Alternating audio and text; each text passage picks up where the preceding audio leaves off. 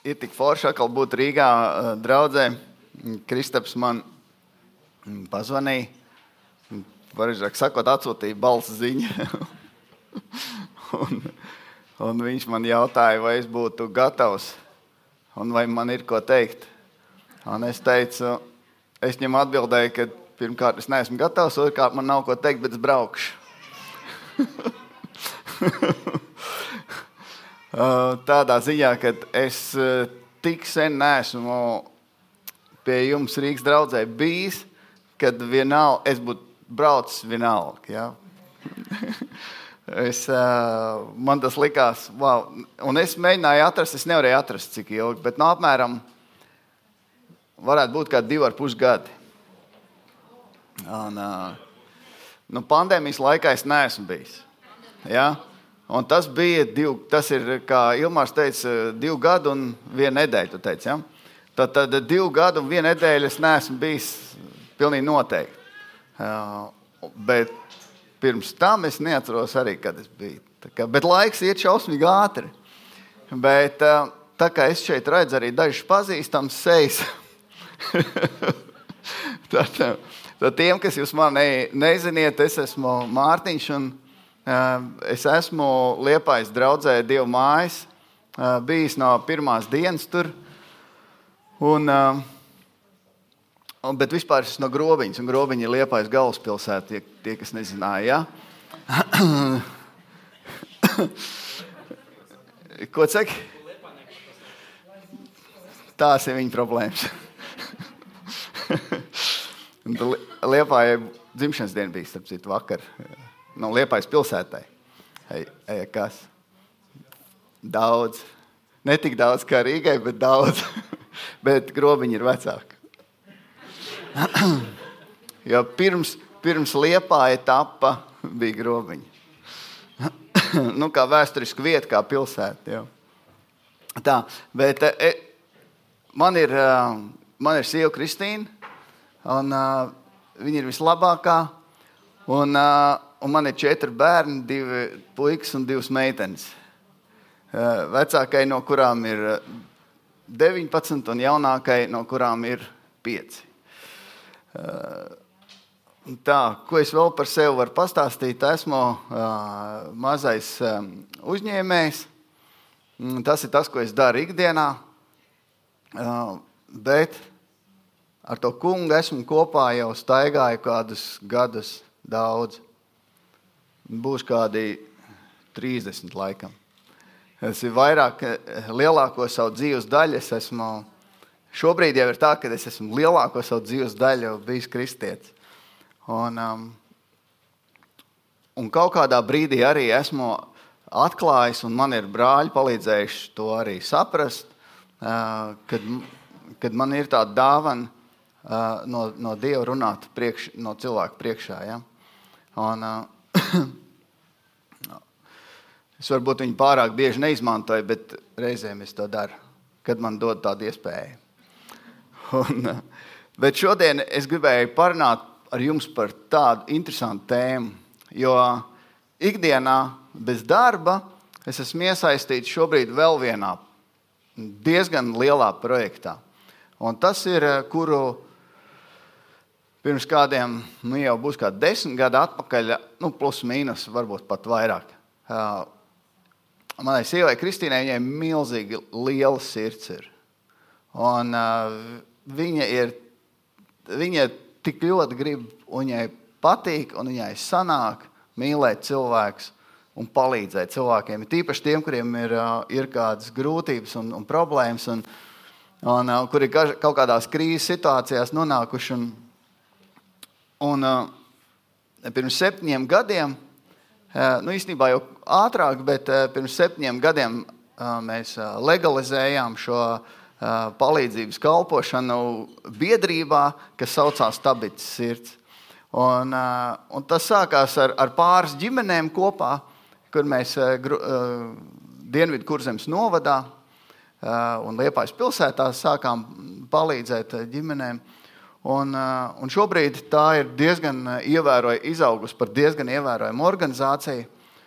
Un, uh, un, kap, un tagad, kad pie mums ierodās cilvēki, kuri nāk no reālas krīzes. Es nesaku, ka tās dzīves krīzes, kuras ir cilvēkiem Latvijā ne, eh, nav reāls. Bet, bet ja mēs to salīdzinām ar, ar cilvēkiem, kur nāk no kara, eh, glābjās, ja, tad, tad, tad tās ir, nu, ja angliski varētu teikt, the krīzes. Ja, tad tās ir nopietnas krīzes.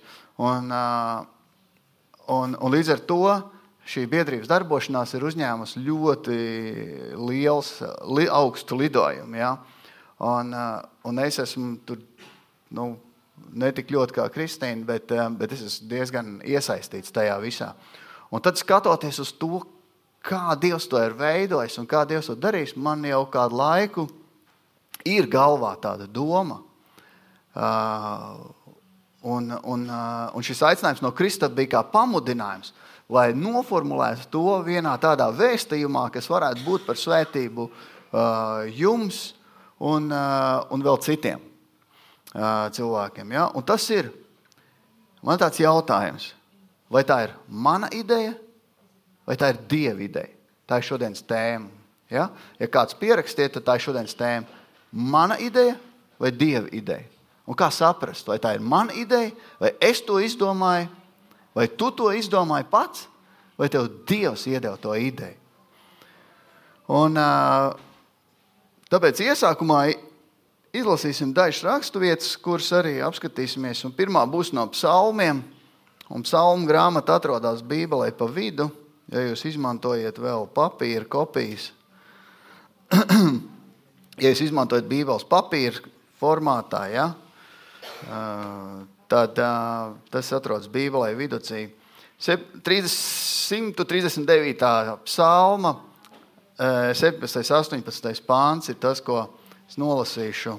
Un tur um, Dāvids, kas to psalmu ir uzrakstījis, viņš saka, cik dārgas man ir tavas, domāts Dievs, ja?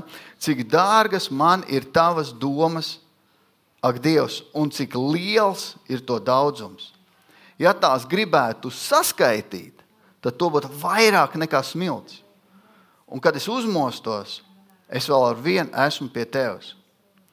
Uh, Dieva domas ir tik daudz.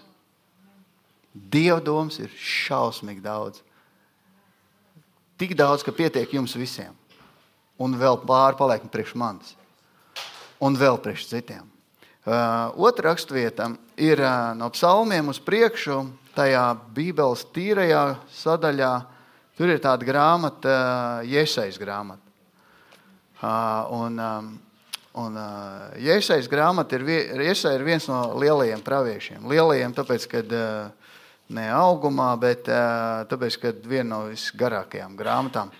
Un 55. nodaļā, 8. 9. pāns Arī kādi no jums, kas esat ilgāku laiku jau Bībeles lasītāji, ja jums viņš nav pasvītrots, es būtu ļoti izbrīnīts. Bet varbūt, ka nav. Manā Bībelē viņš ir pasvītrots. Un, un izskatās, ka sen. Bet tā tad 8. un 9. pāns, iesaistās 55. nodaļā. Jā, nē, jums jau pat nav jāskatās, jums uzliek tur, vai ne? Okay. Nu, bet es iesaku, vai nu pierakstīt, ja, vai, vai atzīmēt pie, pie sevis, vai highlightot. Ja, vai kā. Un tas kungs saka, jo manas domas nav jūsu domas. Ir, ir Dieva domas un ir mūsu domas. Ir manas domas un ir tavas domas.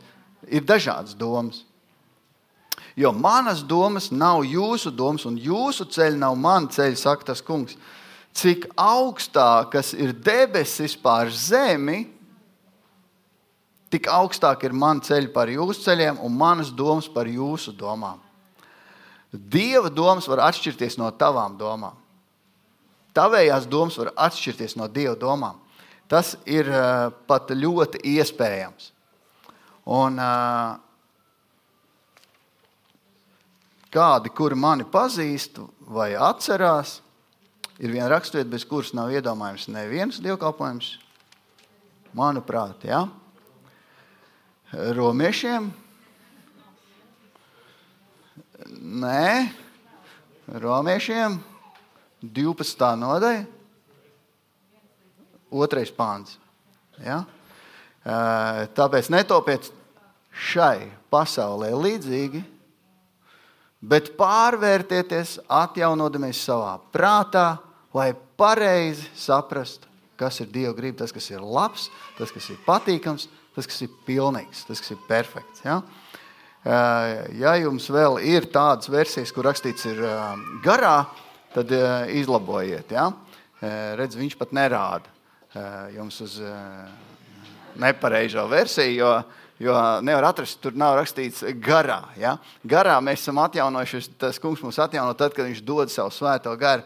Bet prāts mums paliek tas pats, kas mums ir bijis, kurā ir uzkrātas, eh, lejuplādētas, eh, iespaidotas, ietekmētas domas, un tas ir jāatjauno mums, lai mēs pareizi saprastu, eh, kas ir Dieva griba, kas ir Dieva ideja un kas nav Dieva ideja. Un, un tāpēc varbūt sākumā vispirms, kas tad nav dieva ideja? Pirmais būtu, kas tad nav? Kāda nav dieva ideja? Jeb kāda varbūt obligāti nav dieva ideja? Uh, dieva ideja. Tai obligāti nav jābūt lielai. Ja? Tai nav jābūt milzīgai. Ja Dievs tev dod ideju, Viņai nav jābūt tādai, ka tu sāksi pasaules kustību, ja, kas aptvers eh, ne tikai Latviju, bet aptvers visu pienceļu. ja, visu pienceļu galtiku un beyond. Ja, un vēl tālākais tas viss. Uh, nē, ir viena interesanta lieta un to kādu no jums noteikti ziniet. Dievs dod daudz ko sēklas formā. Zinājāt? Dievs daudz ko dod sēklas formā. Kad Jēzus mācīja, kad viņš bija šeit uz zemes, viņš staigāja un viņš mācīja cilvēkiem. Un viņš mācīja īstenībā tas, ka viņš mācīja, viņš, mā, nu, viņš galvenokārt mācīja par savu valstību. Un tad viņš izmantoja dažādu veidu līdzības, lai palīdzētu cilvēkiem saprast. Eh, bet, bet te, te divējādi var skatīties. Viens, lai palīdzētu saprast, otrs, lai palīdzētu nesaprast. Jo eh, kādā gadījumā, un tā nav pretruna, ja? jo Jēzus teica, tas, tas izklausās kā pretruns. Bībelē daudzas lietas izklausās kā pretruns, bet viņas nav pretruns. Jēzus teica, kā ausis tie, lai saprotu. Kas neklausās, pats vainīgs. ja? Kam ausis ir sadzirdēt, kas domā līdzi, tas sadzirdēs. Kas neklausās, un tu nevari teikt, ka tu nedzirdēji. Ja? Uh, un Jēzus teica, sējies izgāja sēt sēklu. Cita sēkla krita, un viņš sēklu nosauc par Dievu. Dievu vārdu nosauc par sēklu pēc tam. Jo mācekļi, lai cik tas dīvaini nebūtu, mācekļi pēc tam atnāca Jēzus un prasīja, Bišķi nesapratām, par ko es stāstu. un, ja es teicu, nu, kādi jūs tādi čaļi, nu, jūs jau ar mani kopā esiet, vai jūs vēl nesaprotiet? Un viņš viņiem paskaidroja, sēkla ir dievvvārds. Tā, kas krīt uz tādā augsnē, tā, kas krīt uz tādā, tā, kas tādā. Nu, jūs ziniet to līdzību, ja jūs to neziniet, sameklējiet un izlasiet. Ļoti vērtīgi. Ļoti vērtīgs sēkls. Bet tas, ka Dievs daudz ko dod sēklas formā, un sēklas mēdz būt kādas pareizi mazas. Sēkliņas ir mazākas nekā tas, kas no tā izaug. Ja? Uh, jebkur. Es nezinu, nevienu sēklu, kur ir lielāka par to, kas pēc tam izaug. Ir kāda tāda. es, ne, es nezinu, ne, neko, kur iestāda liela un izaug mazs. ja? Sēkla ir, eh, ir Dievs dod savu ideju vai savu lietu, viņš tev iedod sēklas formā. Tas ir kaut kas mazs. Um, Tāpat tās, eh, piemēram, Lūkas eh, evanģēlijas 6. nodaļā, 38. pantā, Jēzus saka, dodiet, un jums taps dots.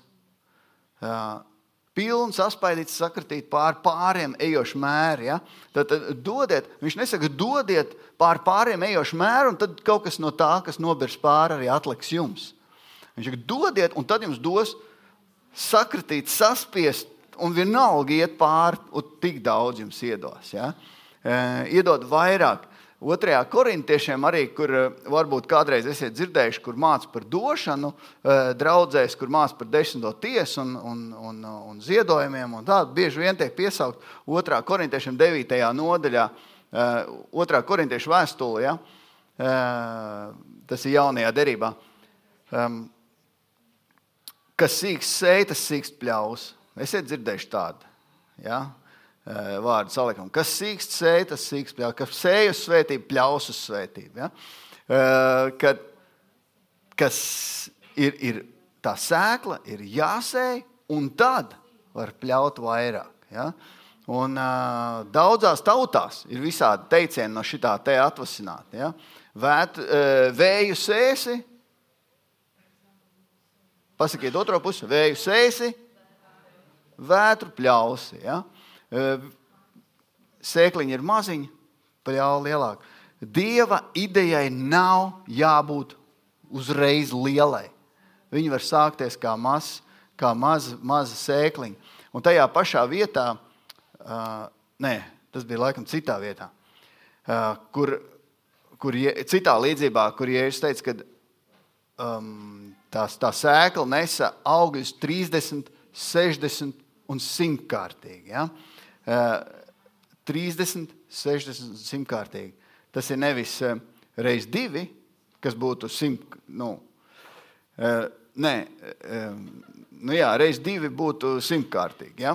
Nē, būtu 100%, bet 100 kārtīgi būtu reizes 100.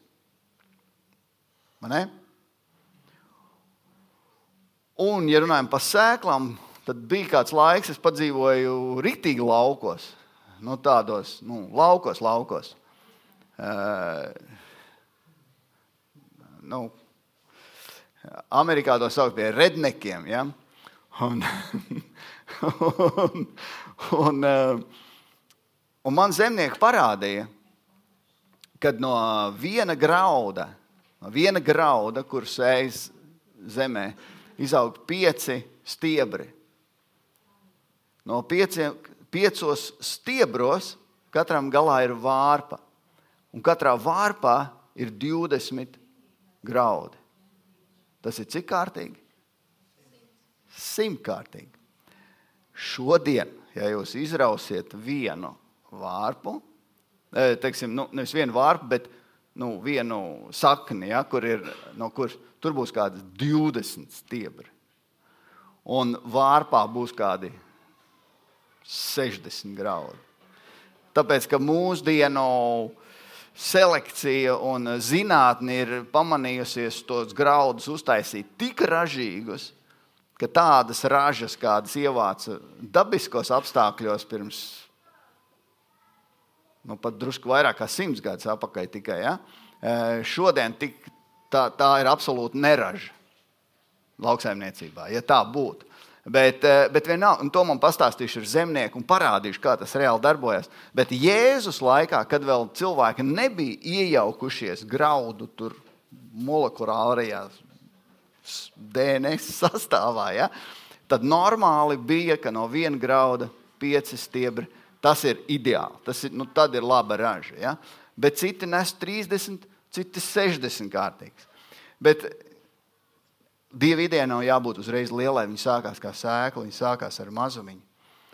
Un, uh, un kad sākās um, tabits sirds, palīdzības kalpošana, tad tas bija palīdzēt tur tam cilvēciņam, vienam viņa vajadzībā, palīdzēt tur tam, tai ģimenei viņa vajadzībās. Un tas, tas bija tas, ar ko tas sākās, ar, ar ļoti, ļoti mazu. Dieva idejai nav jābūt revolucionāri jaunai. Ja? Dieva ideja var būt kaut kas tik elementārs, kā palīdzēt citam.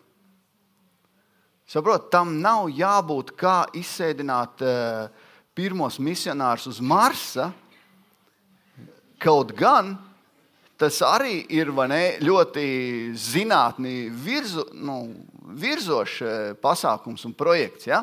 Bet uh, es vienreiz dzirdēju, kur interviju, kur vienam, es aizmirsu, kā to evanģēlistu sauc. Tas nebija Bilijs Grēms, bet tas bija kaut kāds liels evanģēlists. Un viņam intervijā prasīja, vai ir dzīve uz Marsa? Un viņš teica, man, es nezinu, viņš teica, bet ja noskaidrosies, ka ir, mēs sūtīsim misionārus. Un uh, tai nav palīdzēt. Jēzus teica, viņš teica, nabaga vienmēr būs pie jums. Un, un šī kalpošana, šī palīdzības kalpošana um, nav nekas jauns.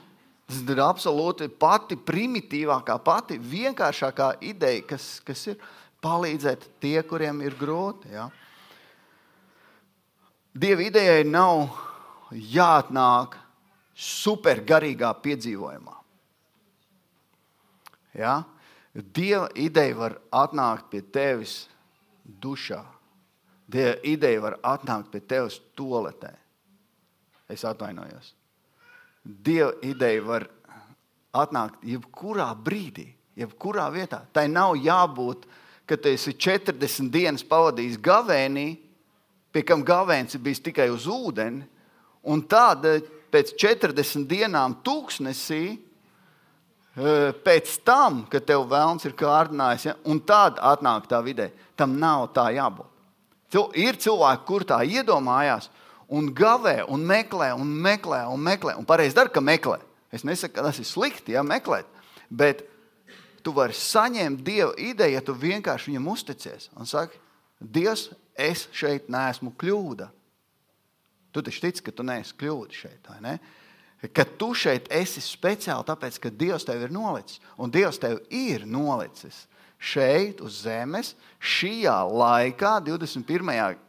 gadsimtā, ja, 22. gadā, un šeit, Latvijā, šajā teritorijā, vai šeit, Rīgā, vai kaut kur citur, kur tu esi, ja, lai tu būtu par svētību, lai Dievs varētu caur tevi svētīt kādu citu. Ja? Jo tas, ka Dievs dod, Viņš dod. Uh, cik no jums bijāt šajā mini-konferencē? Kāds bija? Ir augstāk, lai es redzu, vai ir kāds bijis. Kādi ir bijuši? Ne? Tad jūs bijāt tur. Uh, un jūs mācījāties un dzirdējāt par, par kādām garīgām, garu dāvanām. Ja? Dievs dod garu dāvanas tev, lai tu iedod citam. Dievs iedod garu dāvanu tev, lai tu būtu par svētību citam. Kad es runāju ar bērniem, bija kādreiz, es re, uh, man ir viena tāda kalpošana, kurā es esmu bijis uzticams jau 11 gadus. Man aicina, un joprojām, kaut arī, kaut arī man tas jau sāk likties drusku dīvaini, uh, man aicina uz bērnu nometni. Eh, uz vienu bērnu nometni kristīgi kalpot kā mācītājiem. Un, eh, kāpēc es saku dīvaini? Tāpēc, ka pirms 11 eh, gadiem es biju bērniem nu, jauns mācītājs. Ja? Tagad es esmu tāds sirds onkulis ar sirmiem matiem, ja? un, bet vienalga viņi man aicina.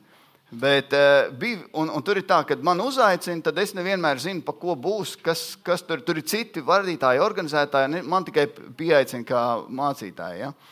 Un, uh, un, un bija viena reize, uh, tēma bija supervaroņi. Un es nezināju, es nebiju pamanījis, cik plus mīnus desmitgadīgiem puišiem nenormāli svarīga dzīves sastāvdaļa ir supervaroņi. Es to nebiju pamanījis. Godīgi sakot, es biju dzirdējis par tādiem supervaroņiem. Es pat dažus no viņiem zināju, piemēram, Spidermanu, zināju, Supermanu, zināju, zinu, kad ir vēl visādi meņi, bet pelmeņi un, un citi. Bet, Bet, bet, bet es tos pārējos nezināju. Un, godīgi sakot, vēl daudz šodien nezinu. Bet, bet es aizbraucu uz to nometni. Es tagad uzzinu, ka tēma ir supervaroņi.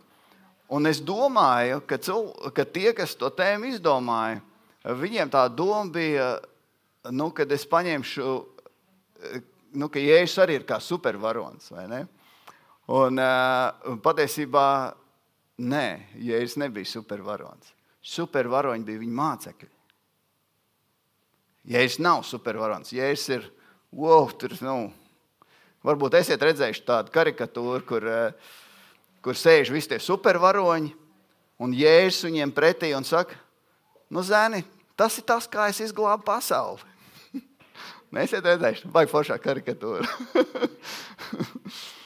un, uh, un tur viss tie supervaroņi tā brīnās. Ja, ka, jo, un uh, tad visiem šiem zēniem ir svarīgs tās superspējas. Un es, es, toreiz parunāju, un es saku, kāpēc? Tad es varētu.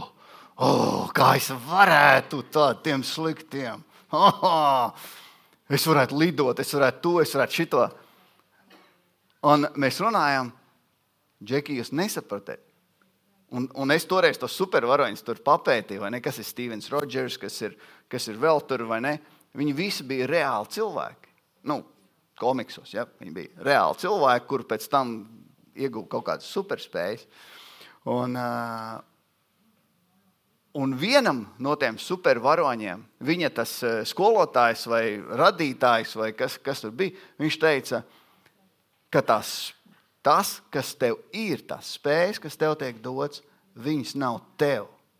Viņas ir, lai tu kalpotu ar to cilvēkiem, tur tai metropolē vai kādām tur pilsētām, kas ir ļoti bībeliski svētā gara dāvanas Dievs, Dievs svētais gars piešķir kā gribēdams. Viņš piešķir, lai tu varētu kalpot citiem. Uh, un, bet es novirzījos no tēmas. Es, no, es gribēju teikt, ka tas nav supergarīgs piedzīvojums, ja?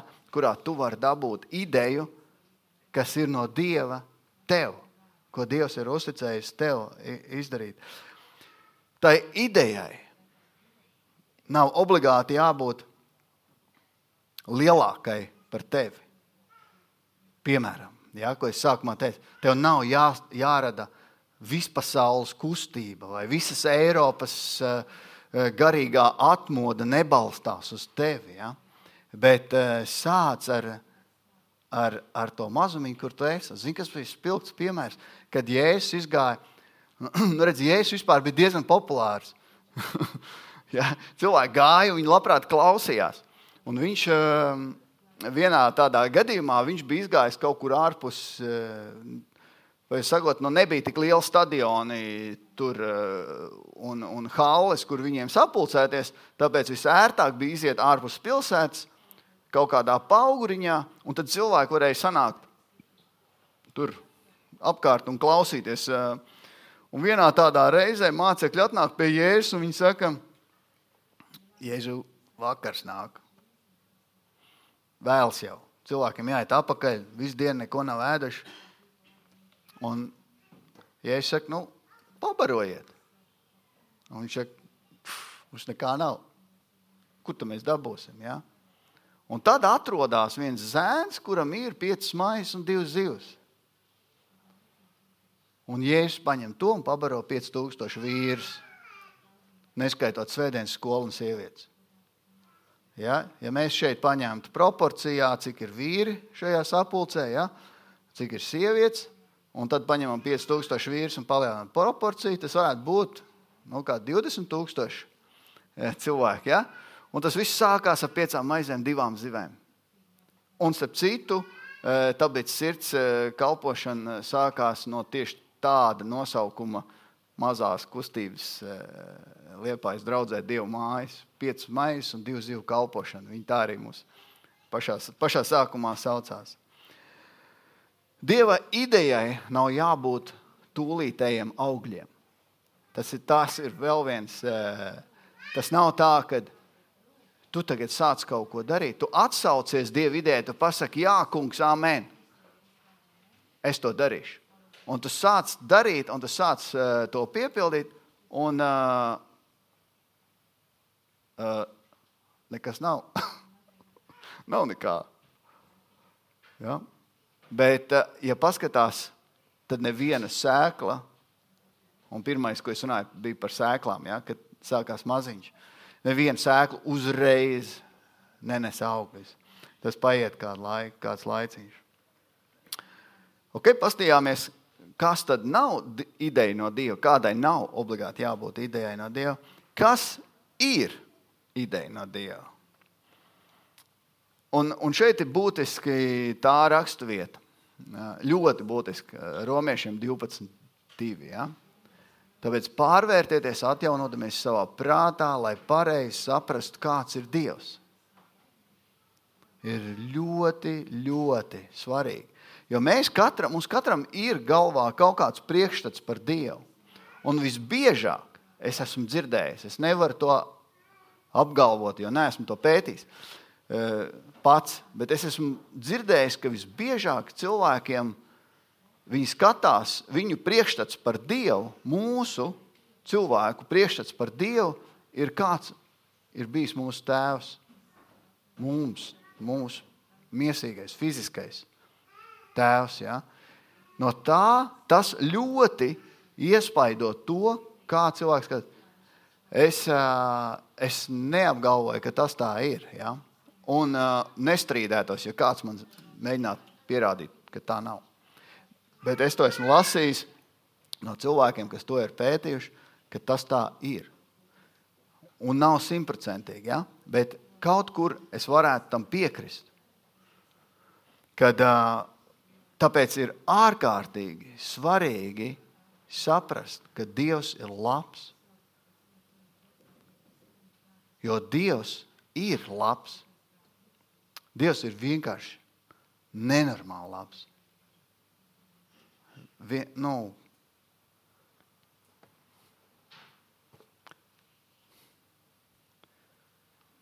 tā ir ļoti plaša tēma. Un es varētu, man ir ko pastāstīt par to, cik Dievs ir labs. Un es to esmu pieredzējis pirms desmit gadiem, pirms 20 gadiem, un vakar un aizvakar. Es vienkārši, kā bija vairs, baudi un redzi, tas kungs ir labs. Baudi un redzi, Dievs ir labs. Un viņš ir labs šodien, un viņš ir labs pret tevi, un viņam ir labs nodoms, un viņam ir laba ideja priekš tevis.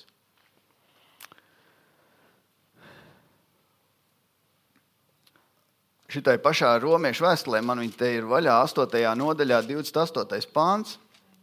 Un es pieļauju, ka to arī kādu no jums, nu nevis kādu, bet es pieļauju, ka daudz ziniet, vai, vai ziniet no galvas, vai, vai vismaz tuvu tekstam. Mēs zinām, ka tiem, kas Dievu mīl, visas lietas nāk par labu. Ja? Tiem, kas Dievu mīl, visas lietas nāk par labu. Ir cilvēki, kas saka, ka viss, kas notiek, notiek uz labu. Tā nav. Tiem, kas Dievu mīl, visas lietas notiek uz labu. Uh,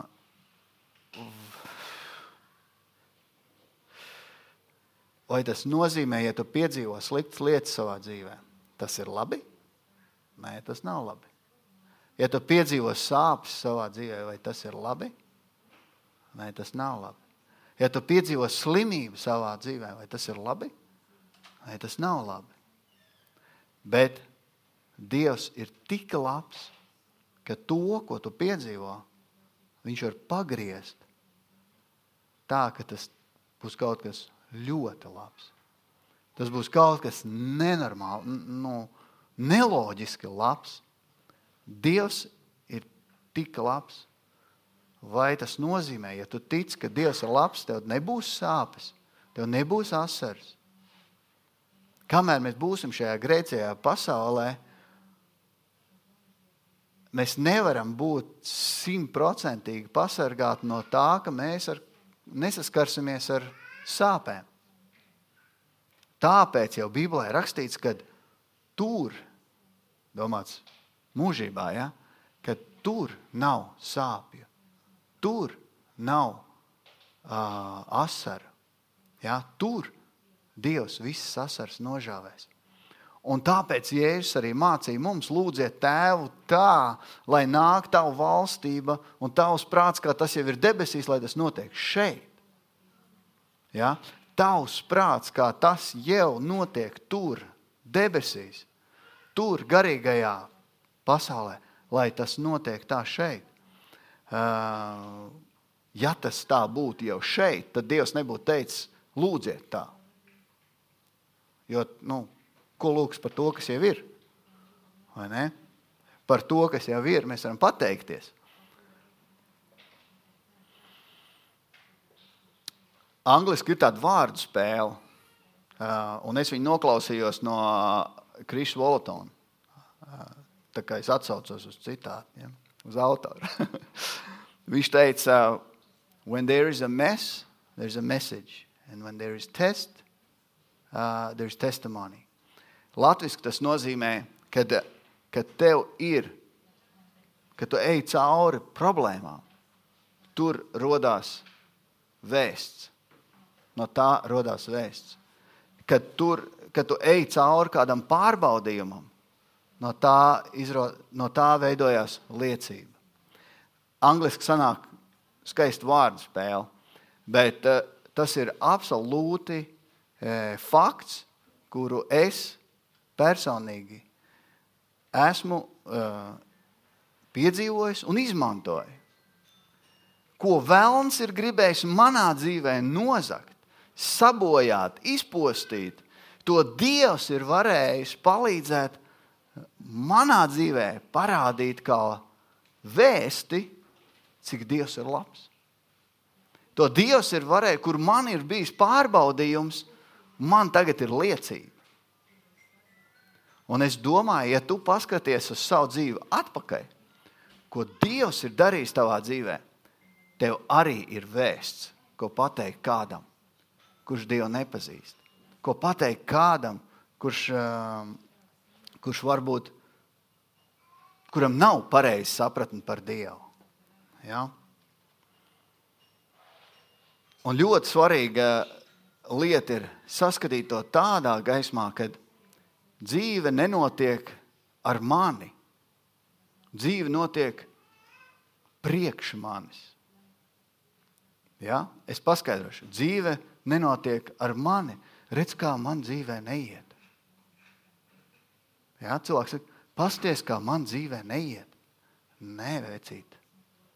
Dievs tevi mīl, un tev ir kaut kādas lietas, kas dzīvē neiet, bet viņas notiek, lai tu varētu kaut ko sasniegt, lai tu varētu pakāpties, lai, varētu, lai tev būtu liecība, lai tev būtu vēsts. Uh, nu, protams, tas nav tik vienkārši. Ir, ir, ir jāiedzīvinās katrā situācijā, bet cilvēki, kuri dzīvo cietēji mentalitātē, ja, ir visnožēlojamākie cilvēki. Ja, kuri saka, ka kā man, bet es, ak, es nabadzīgs. Ja?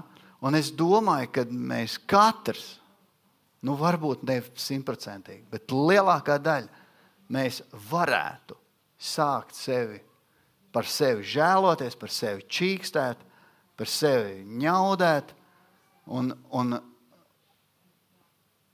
un uzkačāt prāvas, ka man kaut kas pienākās. atvainojos par uh,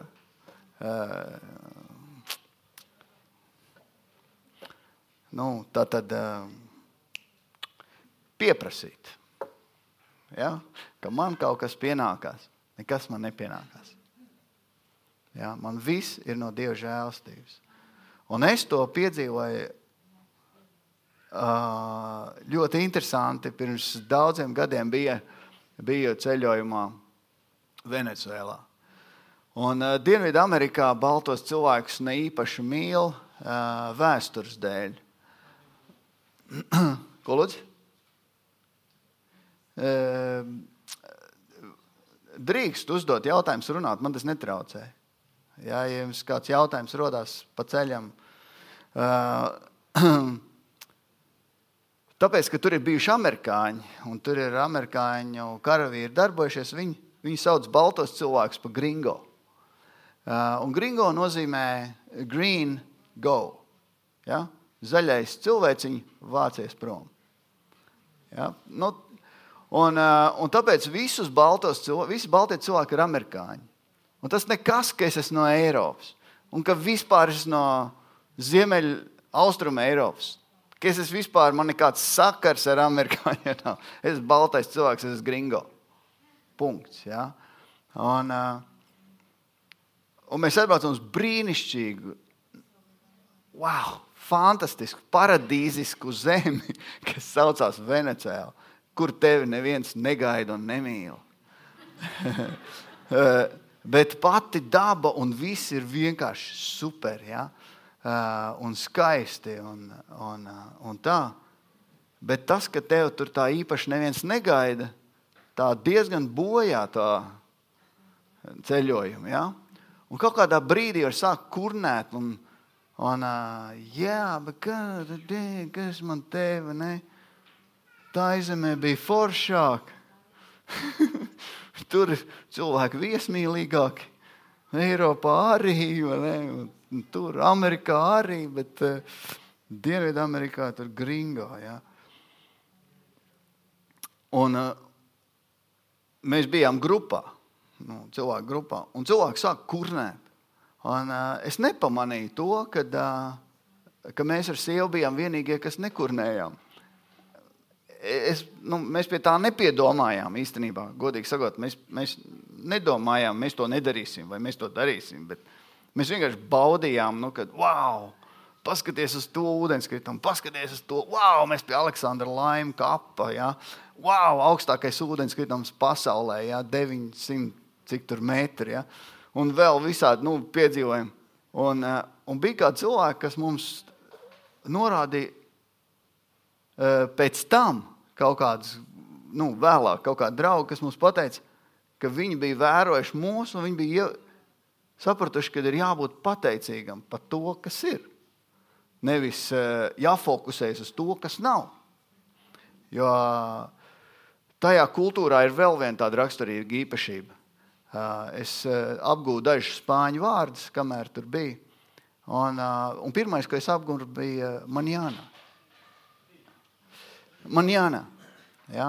Un, ja jūs nezināt, ko tas nozīmē, tas nozīmē rīt. Tad, tad ja tu kādam prasa kaut ko, tad atbild ir manjana. Rītā. Kad mēs darīsim to, kad mēs brauksim tur? Ja? Manjana. Rītā. Un rītā tu prasi to pašu jautājumu.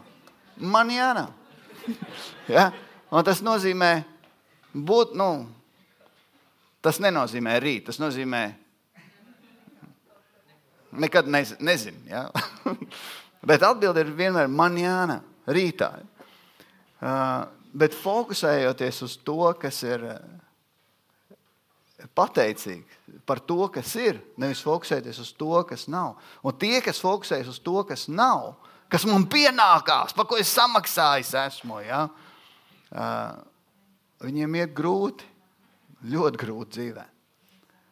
Un, uh, un tā ir. Uh, Ja tu skaties uz to, ka Dievs ir labs un Viņš dod labas lietas saviem bērniem, punkts. Jā, bet kāpēc manā dzīvē tā notika? Kāpēc tagad visu šo sankciju dēļ mans bizness ir bankrotējis? Kāpēc es tagad esmu parādnieks? Ja? Kāpēc vajadzēja tā notikt? Kāpēc vajadzēja tādai traģēdijai notikt? Kāpēc Dievs pieļāva, ka Ukrainā karš sākās? Ja? Es nezinu. Man nav, man nav atbildes uz tik globāliem jautājumiem. Pat ja viņi ir tik lokāli kā tava dzīve. Bet es zinu, ka Dievs ir labs. Un, ja šobrīd ir slikti, tad tās vēl nav beigas. Ja? Tad, tad vēl kaut kas tad vēl sekos. Ja? Tad mēs esam tajā lapus, tad ir jāpašķir lapus tālāk. Ja? un jālasa tālāk. Dažas lietas, kā var pārbaudīt, nu, tas ir subjektīvi. Protams, es domāju, ka jūs varēsiet papildināt, bet es pierakstīju sešus jautājumus, kurus uzdot, kā pārbaudīt, vai tā ir ideja no Dieva, vai tā ir mana ideja.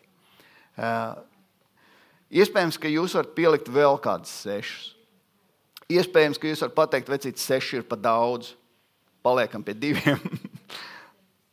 okay. Ja jums tā labāk, ja? Uh, bet ir kādas lietas, kuras es esmu sapratis, un kā es teicu, šī vēsts man ir radusies no tā, ko mēs darām šobrīd. Ko Dievs atļauj darīt, kur, kur Dievs ir ielicis šo ideju uh, Kristīnai, un mēs viņu tagad redzam, kā viņa īstenojās. Es no tā mācos un lieku kopā šo, šo vēsti, šo atziņu par to, kāda ir Dieva ideja un kas ir mana ideja. Ja? Un tas attiecās, es runāju, izējot no konteksta par labdarības organizāciju. Bet tas var būt par, par kalpošanu draudzē, tas var būt par uh, citām tavām sabiedriskajām aktivitātēm, tas var būt par biznesu, tas var būt par uh, izglītība, es nezinu, jebkas. Ja? Tas var būt jebkas, kam Dievs tevi ir radījis. Tātad man tāda checklist ir uztaisīta no sešiem punktiem. Vai šo ideju izdomāju es, vai man viņa atnāca? ja? Un zini, kā ir? Ja es piemēram, domāju kaut kādas biznesa idejas, un kaut ko, un man visu laiku kaut kas galvā grozās, un kaut kas tur un kaut ko es tur štukoju, un kaut ko es tur štukoju, un man pēkšņi, oh, šito varētu. Es izdomāju. Baigā iespēja. Vai ne? Jautājums ir, vai es viņu pats izdomāju, vai man viņa atnāca? Un, uh, un tas ir tāds, kā? Nu, atnāca vai Tas, tas ir tāds, tāds slidens. E, tu gribēji jautāt kaut ko? Es domāju, tu cēli roku. Bet drīkst jautāt, drīkst. Uh, tas ir, uh, nu, tas ir tāds trikī, ja? bet, uh, bet visticamāk, ja tas kaut kas tāds, kas pie tevis ir atnācis, um, par ko tu nebiji neizfiškoja, ja? neizdomāja, nesapuzlēja kopā ja? kaut kā. Tas varētu būt, ka Dievs tev to ideju iedevis. Uh, otrā, otrais punkts manā čeklistē ir, caur ko tā ideja atnāca vai kas viņu apstiprināja. Un, uh, un te bija tāds interesants, un es uh, kaut kad senāk, kaut kad senāk es šito esmu Eh, teicis. Bet eh, tad, kad eh, mēs legalizējām šo tabītas sirds organizāciju, ja, kad viņi tika izveidoti, tad tur meitenes nāca kopā un viņas jau darbojās un, un palīdzēja cilvēkiem. Un, un, mēs, nu, tur pārsvarā sievietes ja, darbojās, bet mēs, kas esam šo sievu vīri, mēs esam kā šoferi, krāvēji, projektu vadītāji, būvdarbu vadītāji, būvdarbu izpildītāji. var sakot, var sakot, mēs mēs palīdzam tajos darbos, kur, kur ir vajadzīgi eh, vīriešu roku pielikt. Ja? Bet, bet tā, tās ir, tās ir uh, sievietes ar lielām sirdīm, ar tabitas sirdīm. Ja? Un, uh, un, uh, un tur ir. Uh, Viena liela daļa ir no liepājas uh, divu mājas draudzes māsām. Ja? Bet tur tāpat ir luterāņu māsas, tur ir baptistu māsas, tur ir māsas, kuras vēl nezina, ka viņas būs māsas. Ja? Tur ir. Tur ir um, un tagad, tagad uh, agrāk bija tā, viņi strādāja vienu reizi, ja divas reizes nedēļā, otrdienās un sestdienās. Un, uh, jo vienkārši nu, tas darba apjoms nebija tik liels. Šobrīd jau divas nedēļas viņi strādā katru dienu no 10 līdz 8 vakarā, 7, 8 vakarā. Un, uh, un man sieva aizgāja no darba skolā pavisam, lai varētu pilnu laiku pavadīt uh, tur. Un, uh, un es esmu bijis tur klāt, kad tas darbs notiek, un es esmu redzējis vismaz divus gadījumus, ja, kad vienkārši no ielas ienāk sveša sieviete un pasakā, mani sauc tā un tā, vai es drīkstu arī pie jums piedalīties, kaut ko palīdzēt. Vienkārši cilvēki uzzina un atnāk nevis tāpēc, ka viņi ir draudzē vai kaut ko, bet tāpēc, ka viņi tur netālu dzīvo, viņi kaut ko pamanījuši, kaut ko ir izdzirdējuši. Saprotiet, es dzīvoju grobiņā, grobiņā tas ir daži tūkstoši cilvēku pilsētā. Ja? Mēs visi par visu, pa viens par otru zinām. Un īstenībā pat vairāk nekā tie cilvēki paši zina. Tā laukos ir. Nu, nu tā ir. Nu, Rīgā to var paslēpties. Ja? Kurš saprot, par ko es runāju? Ja, ja esiet kāds laukos dzīvojuši, ja, nu, ļoti maz jau ir tādi oriģinālo rīznieki. Pārsvarā jau no kuldīgas atbrauc, vai ne? Atpūšās. vai no citām vietām, ja? Latvijā. Un tad viņi kļūst par rīzniekiem. Un pat runā tā kā rīznieki. To valodu arī paņem pazaudēja to kurzemnieku smeķi. um, nu, lūk, un tātad šīs uh, mā, mīļās māsas tur manā lielā istabā sapulcējās. Viņas runā, viņas runā, ka vajadzētu legalizēt, vajadzētu nodibināt biedrību. Un, un viņas tur, uh, es viņām tur atnesu kafiju, uztaisīju uz paplātes, viņas tur runājās, runājās. Un, un viņas man saka, paklausies, mēs nevaram izdomāt nosaukumu. Nu, viņas man saka, nu, palīdzi izdomāt nosaukumu. Mēs nevaram izdomāt nosaukumu. Mums ir logo. Logo jau ir tapis. Ja? Un tas ir tāda plaukstiņa ar sirdi plaukstā. Viņi saka, mēs gribētu, lai nosaukumā būtu sirds. Un es teicu, nu, ko jūs darīsiet? Kāda ir tā misija, kāda ir jūsu tā vīzija? Ko? Un viņš man izstāsta, tur viņš tur ir viss, viss, viss. Es saku, zinu, ko man izklausās pēc šitās te apstuļu darbos, tabita. Jā. Es tagad uzreiz nevaru atcerēties to nodaļu, bet um, tur, ir, um, tur ir rakstīts, nu, apstuļu darbos, um, kad bija labdare tabita. Un es teicu, man izklausās pēc tās labdaras, kas ir uh, apstuļu darbos, tabit. Un tad uh, Lūrsovs tā paskatījās, biedrība tabita jau ir reģistrēta, bet biedrība tabitas sirds nav. Un tā nodibināja biedrību tabita. Uh, Meitenes visu sapulcs beidzās, izņem savus kalendārus un skatās, kad tad ir nākošo reizi sapulcējamies un satiekamies. Tas kaut kādā novembrī bija. Uh, un, uh, un viss skatās, kad tu vari, kad tu vari, kad tu vari. Skatās 9. decembrī. Viss saliek kopā, kad varam 9. decembrī. Labi, 9. decembrī tad sapulcējamies un aizpildām visus papīrus un parakstam. Nu, un iesniedzam uzņēmuma reģistrā uh, biedrības dibināšanu. Ja? Un es paskatos kalendārā. Un es saku, vai jūs nojaušat, kam 9. decembrī vārdiena? Tabitām. Visas, cik viņas tur bija, astoņas vai cik, septiņas, astoņas, deviņas, ne, neatceros, cik tur sievas bija. Visas skatījās, kad viņas var. Neviena neskatījās, kam ir vārda diena. Un, apskatī, un nospraud datumu, Un pēc tam mēs kalendārā ieraugām, ka vārda diena ir tabitai. Sagadīšanās. Tas rīktīgi bija tā, kad Dievs pateica, meitenes man patīk. Ja? Kad Dievs pateica, meitenes man patīk tas, ko jūs dariet. Vēl ir bijuši Arī tas pats Brains Longs, kurš vakar aizvakar bija šeit Rīgā. Ja? Rīgā tā mini konferences bija. Ja? Rīgā, ja? Ja. Tas pats Brians Longs.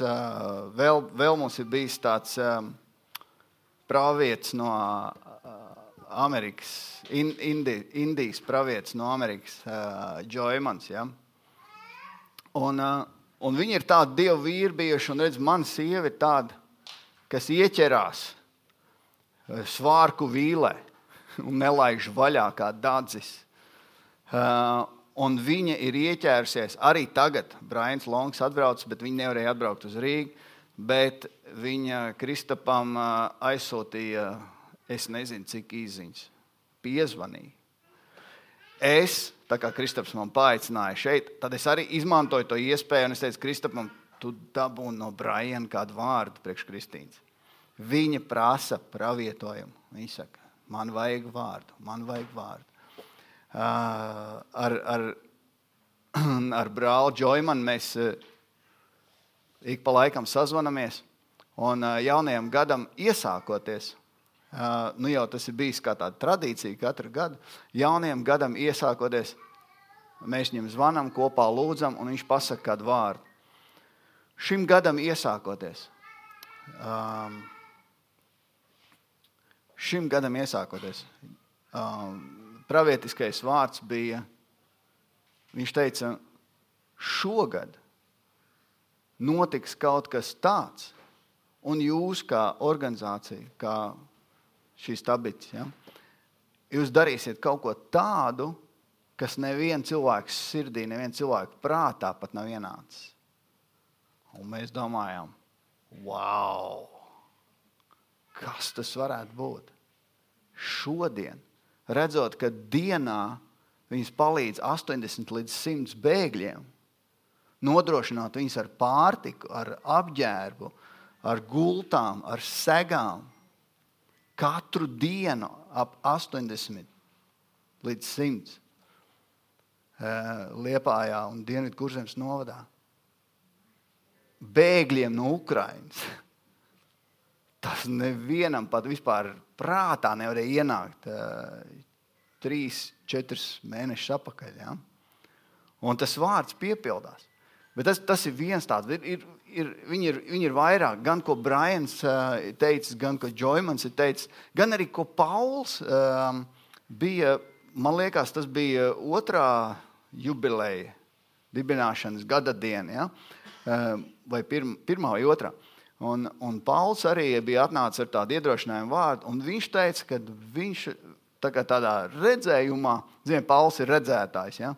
Un, eh, un viņš, viņš tā tādā redzējumā bija redzējis, ka daudz bitītes nes tādus spainīšus.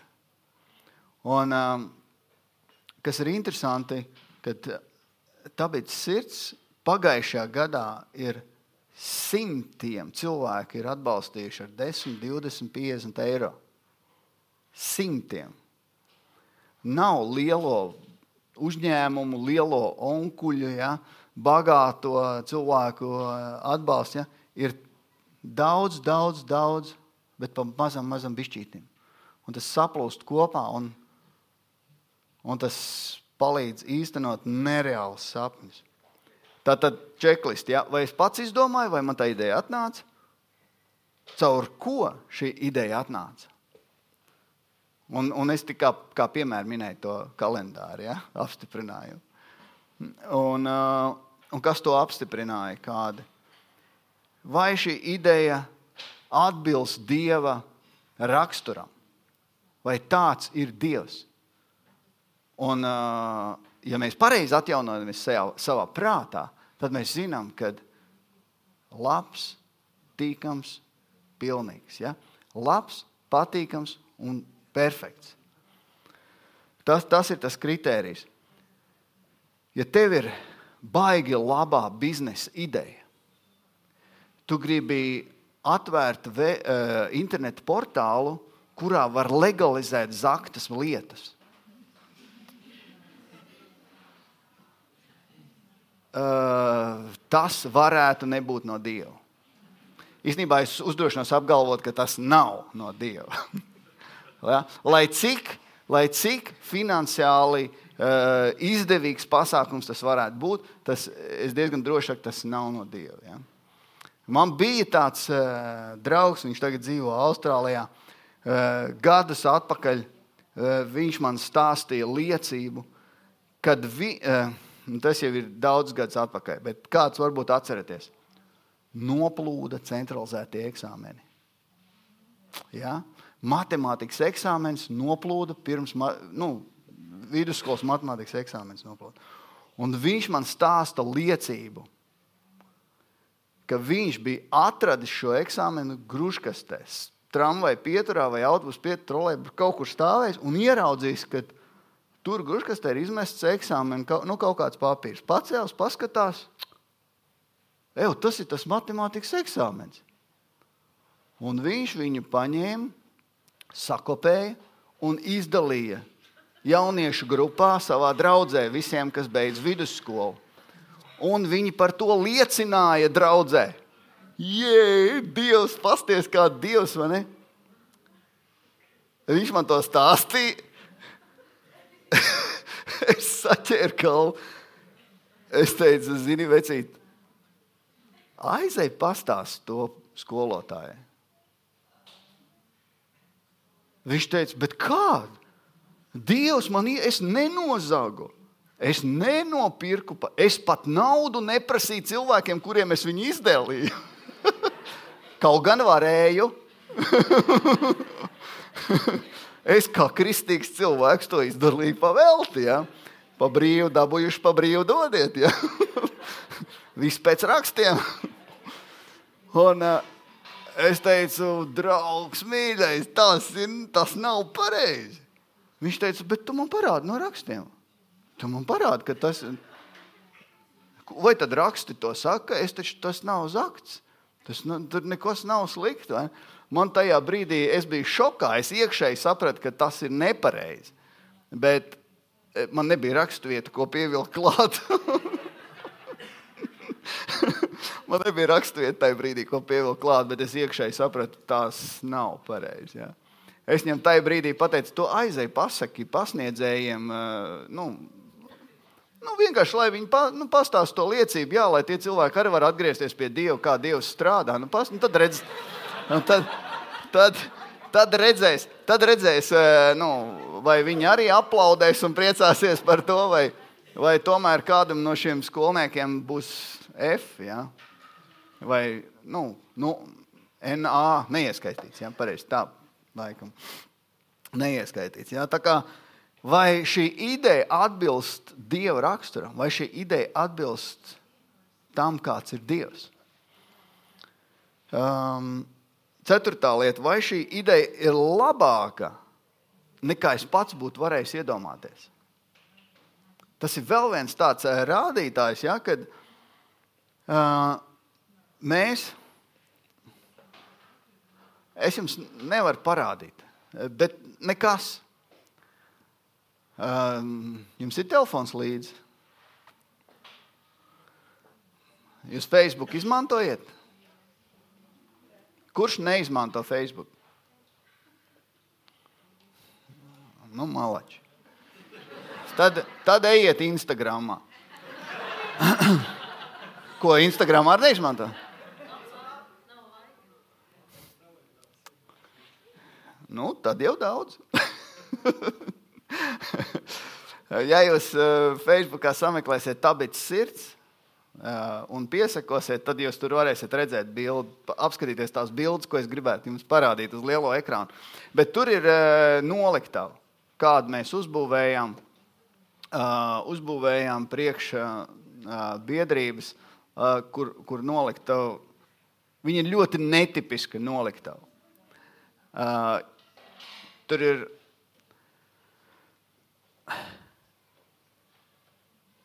ja Grobiņas novadā būtu arhitektūras gada balvas nominācija, es pieļauju, ka viņi būtu dabūjuši gada balvu. Bet tāda nominācija nav.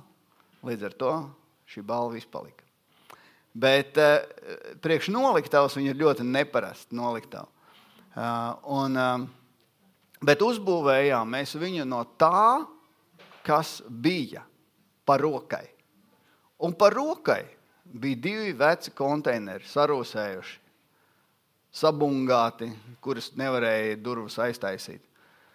Un tad mēs sākām viņus tur grozīt, un štukot un sapņot, ko mēs no diviem konteineriem varam izdarīt. Tad izdomājām, ka varbūt varētu trešo konteineru vēl piepirkt klāt, un tad tur varētu tā kā tā, un tad tur jumtiņi, un tad tā kā tā. Tā, tā, tā.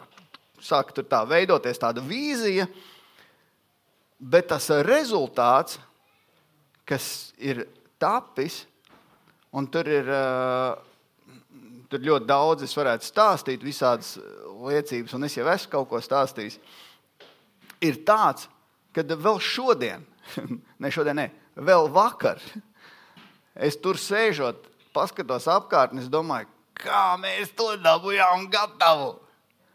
Kā mēs kaut ko tādu dabūjām, dabūt gatavu. Un man puika, viņš 11 gadu, viņš saka, bet tēti, te ir forši. Tā ir noliktā, saprotiet, ja? viņš saka, te ir forši. Kā jums tas tā forši sanāca? Un, ja ideja ir labāka, un man ir bijis ar Paulu pāris reizes tā, viņš gan pirmā mirklī aizvainojās no manis šādu komentāru, bet pēc tam viņš saprot, ka tas patiesībā ir kompliments. Uh, ir vairākas reizes bijis tā, ka Pauls kaut ko saka, vai viņam ir kāda ideja, un es viņam esmu pateicis, tu pats to nekad nebūtu iedomājies. Tas viņu aizskar. Bet īstenībā tas ir kompliments. ja? Jo tā, ja, tā, ja tā ir ideja no Dieva, tu pats par to neaizdomātos tik labi. Vienkārši neesi godīgs un atzīst, ka manas idejas nav tie, tādā lidojumā. Manējās ir varbūt ļoti labas, pat izcilas, bet vienalga tā ideja, kur tas kungs iedod, ja, viņi ir wow, daudz augstāks lidojums. Ja. Uh, vēl viens jautājums, ko pajautāt. Vai šī ideja ir traka? Ja? Un ar to es domāju, vai šī ideja, varbūt tev viņa neliekās traka, bet kādu citu cilvēku teiks, tu esi traks, tev. tu, nu, bet tas nekas. Tas nekas, ja? tas, tas var būt tāds jautājums. Un vēl var padomāt par to, kādi Dieva valstības principi šajā idejā tiek īstenoti. Ja? Un tas, tas, tas, ko es par to eksāmenu, to piemēru teicu, ka nu, ja, nu, tas īsti nebūs pēc Dieva valstības principiem. Bet tā var būt biznesa ideja, tā var būt izglītības ideja, tā var būt palīdzības ideja, tā var būt da jebkāda ideja. Ja? Tā ir tava ideja, kur tas kungs iedod tev Un, vienka, un tam nav jāgaida mega piedzīvojums superkonferencē pēc 40 dienu gavēšanas. Iespējams, ka tā ideja tev jau ir, un to ar viņu jau staigā, un varbūt to ar viņu jau staigā desmit gadus.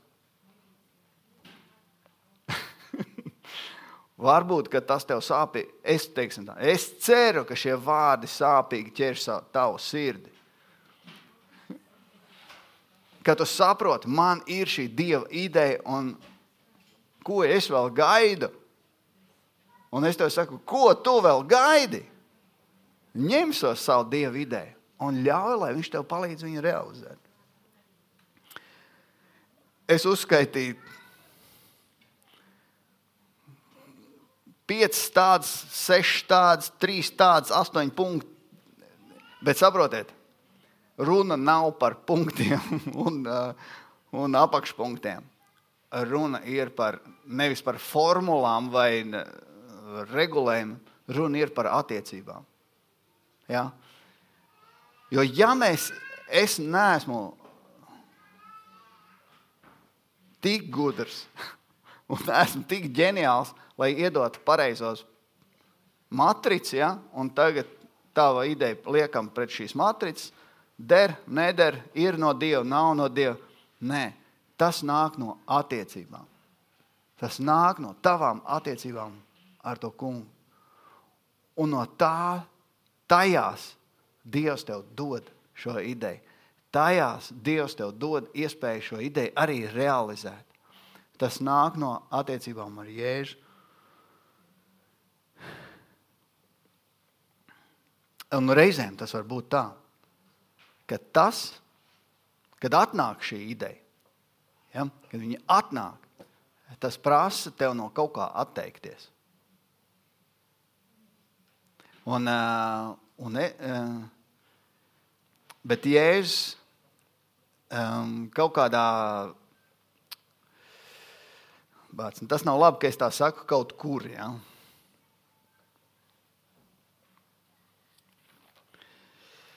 Bet, zināmā kā ir, nevar visu tās rakstītas atcerēties tik ļoti viegli. Bet um, kaut, kaut kur Lūkas evanģēlijā jau tuvāk. um, tur ir teikts par to, ka uh, kurš uh, atstās tēvu, mātu, māsu, brāļus, šodien tas iemantos Ah, re, kur ir atradu? 18. nodaļā Lūkas evanģēlijā 29. pāns. Bet viņš, tas Jēzus, viņš teica, tiešām es jums saku, nav neviena, kas Dieva valstības dēļ būtu atstājis māju, sievu, brālis, vecāks vai bērns, kas to daudzkārtīgi neatdabūs jau šī laikā. Jau šī laikā. Bet nākamā laikā mūžīgi dzīvīgi. Uh, un, un šī būtu tā vieta, kur nebūtu jāuztver absolūti burtiski. Ja, ka tagad uh, dieva idejas dēļ, dieva valstības dēļ, tev būtu jāšķirās no sievas vai no vīra. Es esmu redzējis, ka cilvēki to tā izdara. Nopietni, es esmu redzējis. Man, man viens, vien, viens, vienu klases biedru uh, No viņa aizgāja sieva, tāpēc, ka Dievs viņai atklāja, ka redz, viņa jaunībā ir apprecējusies ar nepareizu cilvēku. Tāds nav Dievs. Piedodiet, tāds nav Dievs. Ja? Bet uh, šis nav tas gadījums, kas jāuztver burtiski. Uh, bet, ja tev Dievs kaut ko prasa, kad Viņš tev dod ideju, viņš, tu, tas var kaut ko maksāt. Bet es redzēju vienu bērniem vienu ļoti uh, labu karikatūru. Nu, tādu, uh, ar, ar dziļu domu, kur Jēzus prasa meitenītei, viņai tāds mazs lācīts rokās. Un Jēzus saka, atdod man to lācīti. Un aiz muguras tur tāda liela plācīta, tāda, nu, bet tāda, nu, ritīgi, ritīgi smuka. Un Jēzus saka, atdod man to lācīti, uzticies. Un aiz, aiz muguras viņi neredz. Un viņš saka, bet es negribu. Ja? Un, protams, mēs atkal varētu iet filozofiski, vai ne, ka citreiz tā no, no, novēmtā, nosiekalotā mantiņa ir dārgāka par to lielo, smuko vai ne, sintētisko lāci. Bet, bet nē, nē, nē, ne, neiesim tajā. Ja? neiesim. Es, es piekrītu, jā, tā ir. Bet tā doma, ja, Dievs varbūt tev kaut ko paprasa, kas tev ir. Tas uh, vēl viens gadījums bija, kad pie Jēzus atnāca tas bagātais jauneklis. Un, uh, un viņš teica, es esmu darījis to, to, to, to, to pasies uz maniem medaļiem. Vai ne? Un Jēzus teica, wow, impresīvi. Iespaidīgi, jā, nu gan. Un uh, viņš teica, zini, pārdod visu, kas tev ir un izdala nabagiem. Un vairāk par šo cilvēku nekas nav rakstīts. Tikai to, ka viņš aizgāja bišķi noskums. Nu, maigi sakot, bišķi noskums. Uh, bet es domāju, tas ir tas gadījums, kad ja es teicu, atdod to mazo lācīti, es tev došu lielo. bet viņš, viņš aiziet prom, pirms viņš var dabūt to lielo. Un varbūt tā, ka tā ideja kaut ko maksā. Un es redzēju, piemēram, man sievas gadījumā tas nozīmē, ka protams, organizēt šos brīvprātīgos cilvēkus un, eh, un, un palīdzēt citiem. Tas prasa to, ka es jums godīgi pateikšu, pēdējās divās nedēļās es redzu, ka Kristīna atnāk un nokrīt gultā vakarā. un no rīta aiziet. Ja? Un es esmu bijis kā mājsaimnieks, kas man nevisai sanāk un nevisai patīk. Uh, uh, bet es saprotu, tas ir tāds laiks šobrīd. Ir, ir tāds periods, un, un, uh, un es ļoti ceru, ka tas drīz beigsies. Arī sevis dēļ. bet, um, jā. Tas varēja būt noderīgi kādam ir var atšķirt dievu ideju no savas idejas. Liecība būs jautājums.